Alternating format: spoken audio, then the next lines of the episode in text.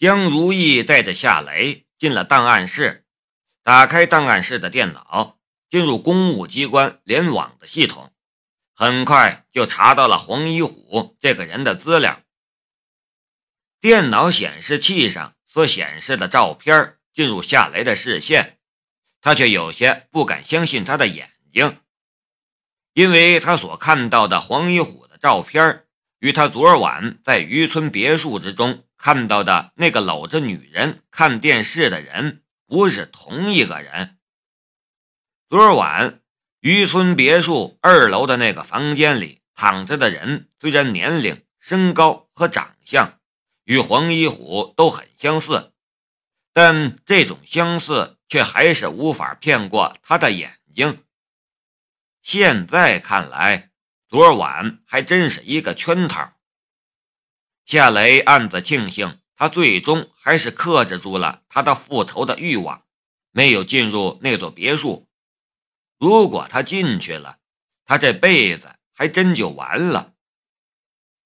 档案上的黄一虎是一个正当商人，他有着好些个耀眼的身份：海珠市商会副会长、新月房地产公司的法人代表、铁马运输公司的法人代表等等，名下资产上亿，他的资产也都是合法资产。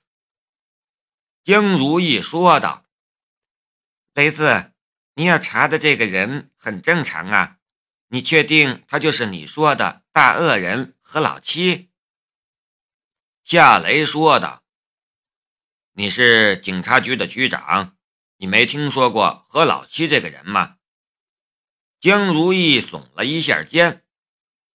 在李清华倒台之前，我是在这个档案室工作的文职警员，我才上任多久啊？其实很多事情都是不知道的。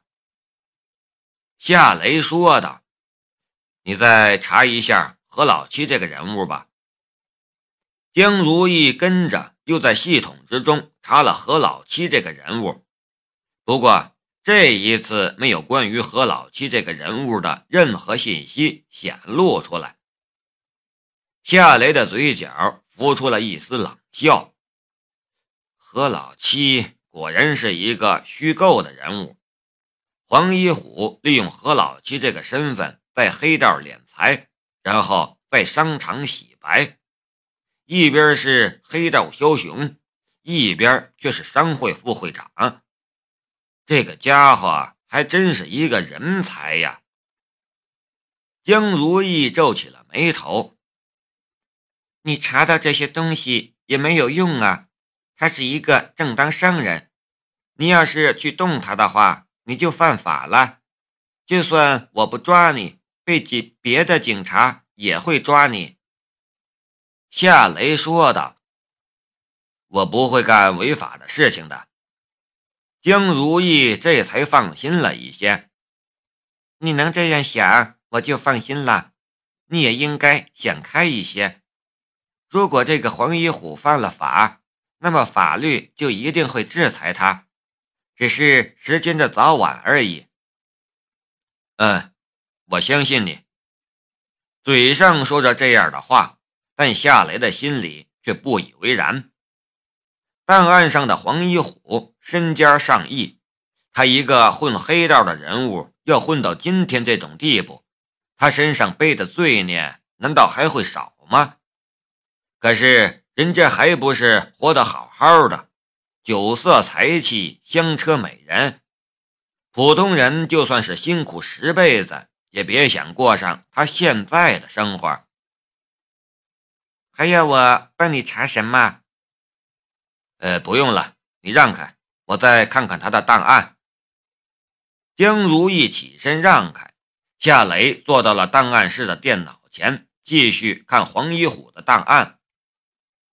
警察局要查一个人的档案，系统所提供的都是全国联网的公务机关所提供的综合档案，它并不是一张照片、一个籍贯和出生年月那么简单，它包括血型、指纹、工作、职务、配偶及子女情况，还有名下资产等等，非常详尽。江如意刚才所看的只是其中一部分。坐到电脑前，夏雷滑动了一下鼠标，显示器上的内容又有了新的内容。配偶李玉兰，一九八零年出生，海珠市商会理事；儿子黄旭，两千年出生，海珠七中初三学生。夏雷的眼睛浏览着档案室的内容，心中也暗暗的道：“秦香所提供的信息里，韩立是何老七的妻子，何家豪是何老七的儿子。”这大概是黄一虎故意用来迷惑人的吧？混黑道的人少不了仇家，他炮制出一个假的妻子、假的儿子。如果有人找他复仇，他的仇家也没法用他的假妻子、假儿子来要挟他。他找了一个与他很相似的人，圈养在他的渔村别墅里，为他坐镇黑道。他所干的一切违法的事情都记在了那个傀儡的身上，他自己始终都是干净的。黄一虎啊，黄一虎，这个家伙还真是比我想象中的还要狡猾呀！看过了黄一虎的档案，夏雷随即又看了李玉兰和黄旭的档案，最后。他用借用江如意的权限，进入了工商局的系统，调出了黄一虎名下资产的档案。他看完最后一份档案，已经是半个小时之后了。要我给你打印一份吗？江如意问道。夏雷摇了摇头：“不用，我只是看看而已。”其实他的左眼已经记下了所有的内容，根本就不需要打印。送我回去吧。江如意将车钥匙递给了夏雷。夏雷微微的愣了一下：“你这是干什么？我说过要把车过户给你的。”江如意说道：“我的车被撞坏了，你开什么？”你事儿多，你拿去开吧，我还有公车可以对付一下。我说要你的车，其实是和你开玩笑呢，请我吃一顿就好了。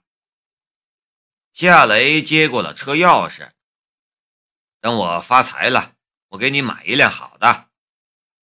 江如意咯咯笑道：“给我买车，你是想包养我吗？”我可是警局的局长啊，你敢吗？呃，回到家里，夏雷怎么也睡不着，他的脑海里全是黄一虎和古可文的样子。第二天，雷马工作室没有开门，夏雷带着周小红等人去给马小安送别，在火葬场。目送马小安被送进焚化炉的那一刹那间，夏雷的眼泪忍不住又奔流了出来。回到雷马工作室，少了马小安的说话的声音，昔日热闹的工作室仿佛一下子就变得冷清了许多。周小红拿着抹布擦拭着马小安的办公桌，一边擦一边流着泪。小安哥，你总是让我给你擦办公桌，现在你走了，我还是会天天给你擦办公桌。这一幕，所有人看了都心酸。夏雷说道：“我给你们放三天假吧，你们好好休息一下，然后再回来开工。”老师傅杨本才说道。哎，这怎么行？我们接了一些小订单，订单虽小，但我们的信誉却是不能丢的。我们没事儿，我们今天就开工。”陈阿娇说道。“对，我们今天就开工。我想小安也会乐意见到我们在这里干活的。崔勇也说道：“雷老板，你要将工作室升级成公司，你去忙你的事情吧，这些小订单交给我们来完成就行了。小安哥也想早日见到你的公司成立呢。”看着一张张熟悉而又充满悲伤的面孔，夏雷含泪的点了点头。好吧，你们愿意开工，那就开工吧。我会尽快让我们的公司成立起来。小安在天之灵也会感到高兴的。陈阿娇抹了一把眼泪，干活了，干活了。小安，你不要偷懒。夏雷也抹了一把眼角，走出了工作室。陈阿娇等人也启动机器，开始干活了。马小安已经走了，但活着的人却还要继续，该做的事情也要做。刚刚上车，夏雷便接到了梁思瑶的电话：“夏先生吗？”你不是说今天要来拳馆吗？怎么还没来呀？梁思瑶的声音。夏雷将悲伤的心情收拾了起来。我朋友昨天去世了，今天我送他走。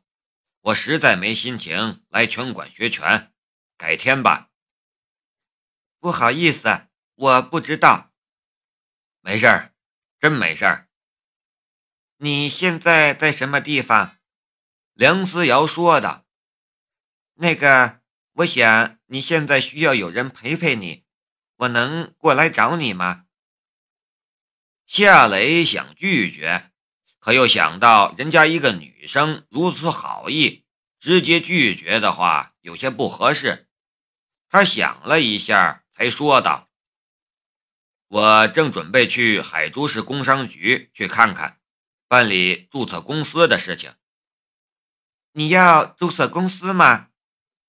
嗯，你要来的话，我们在那里碰面吧。嗯，好的，待会儿见。梁思瑶挂了电话，夏雷驱车往海珠市工商局驶去。注册一家公司，从递交申请材料到完成注册，其中还有好些个步骤。比如验资、刊刻印章、税务申请什么的，这些都需要夏雷去做。走完整个流程，大约需要十来天的时间。这段时间里，他哪有时间去拳馆学拳？我要是有一个熟悉这些操作的秘书就好了，他可以带我去办理这些事情。嗯。我还真是得找一个秘书了。雷马制造公司成立之后，我是公司的老总，要是我连一个秘书都没有，那就不像样子了。来到工商局的时候，夏雷的心里忽然冒出了这样一个念头，然后他忽然又想起了马小安。如果马小安还在世的话。让他选一个秘书的话，他一定会选择那种波儿大、臀肥、身材很好的女人吧。夏雷的心中一片忧伤。进了工商局，夏雷来到了咨询台，出示了昨日的申报附件和身份证件之后，他客气的道：“我的申请材料通过了吗？我想尽快进行下一步。”窗口里面的工作人员看了一眼夏雷的申请材料的附件，随后说道：“不好意思，你的申请材料有问题，没有通过。”夏雷顿时僵了一下：“怎么会没通过呢？他有什么问题？”窗口后面的工作人员说道：“你申请注册的雷马制造公司已经有人申请了。”一样的名字，当然没法通过申请。有人申请了，这怎么可能？夏雷的心中顿时冒起了一股怒火。你是在跟我开玩笑吗？窗口后面的工作人员说道：“先生，你急也没有用，没有通过就是没有通过。要不你重新取一个公司名字，然后再来提交申请吧。更换公司的名字，夏雷根本不愿意，因为这个公司名字对马小安是一个最好的纪念方式，他怎么舍得改掉？”你还没回答我的问题，谁申请了这个公司的名字？夏雷的眼神咄咄逼人，工作人员的脸色也有些不好看了。我怎么知道？你别找我闹，有本事你去找我们局长吧。你还有什么问题吗？没有别的问题的话，请你让开，不要影响后面的人。你们局长的办公室在哪儿？夏雷克制着心头的怒火，确实找一个普通的工作人员闹无济于事。工作人员不耐烦的道：“我们局长的办公室在二楼，你上去就能找到。”夏雷转身离开了咨询窗口。夏先生，一个女人的声音忽然传来。夏雷循声看去。一眼便看见了梁思瑶，白色的衬衣，浅蓝色的牛仔短裤，一双傲人的长腿，白皙圆润。她的身上透露着诱人的青春的气息。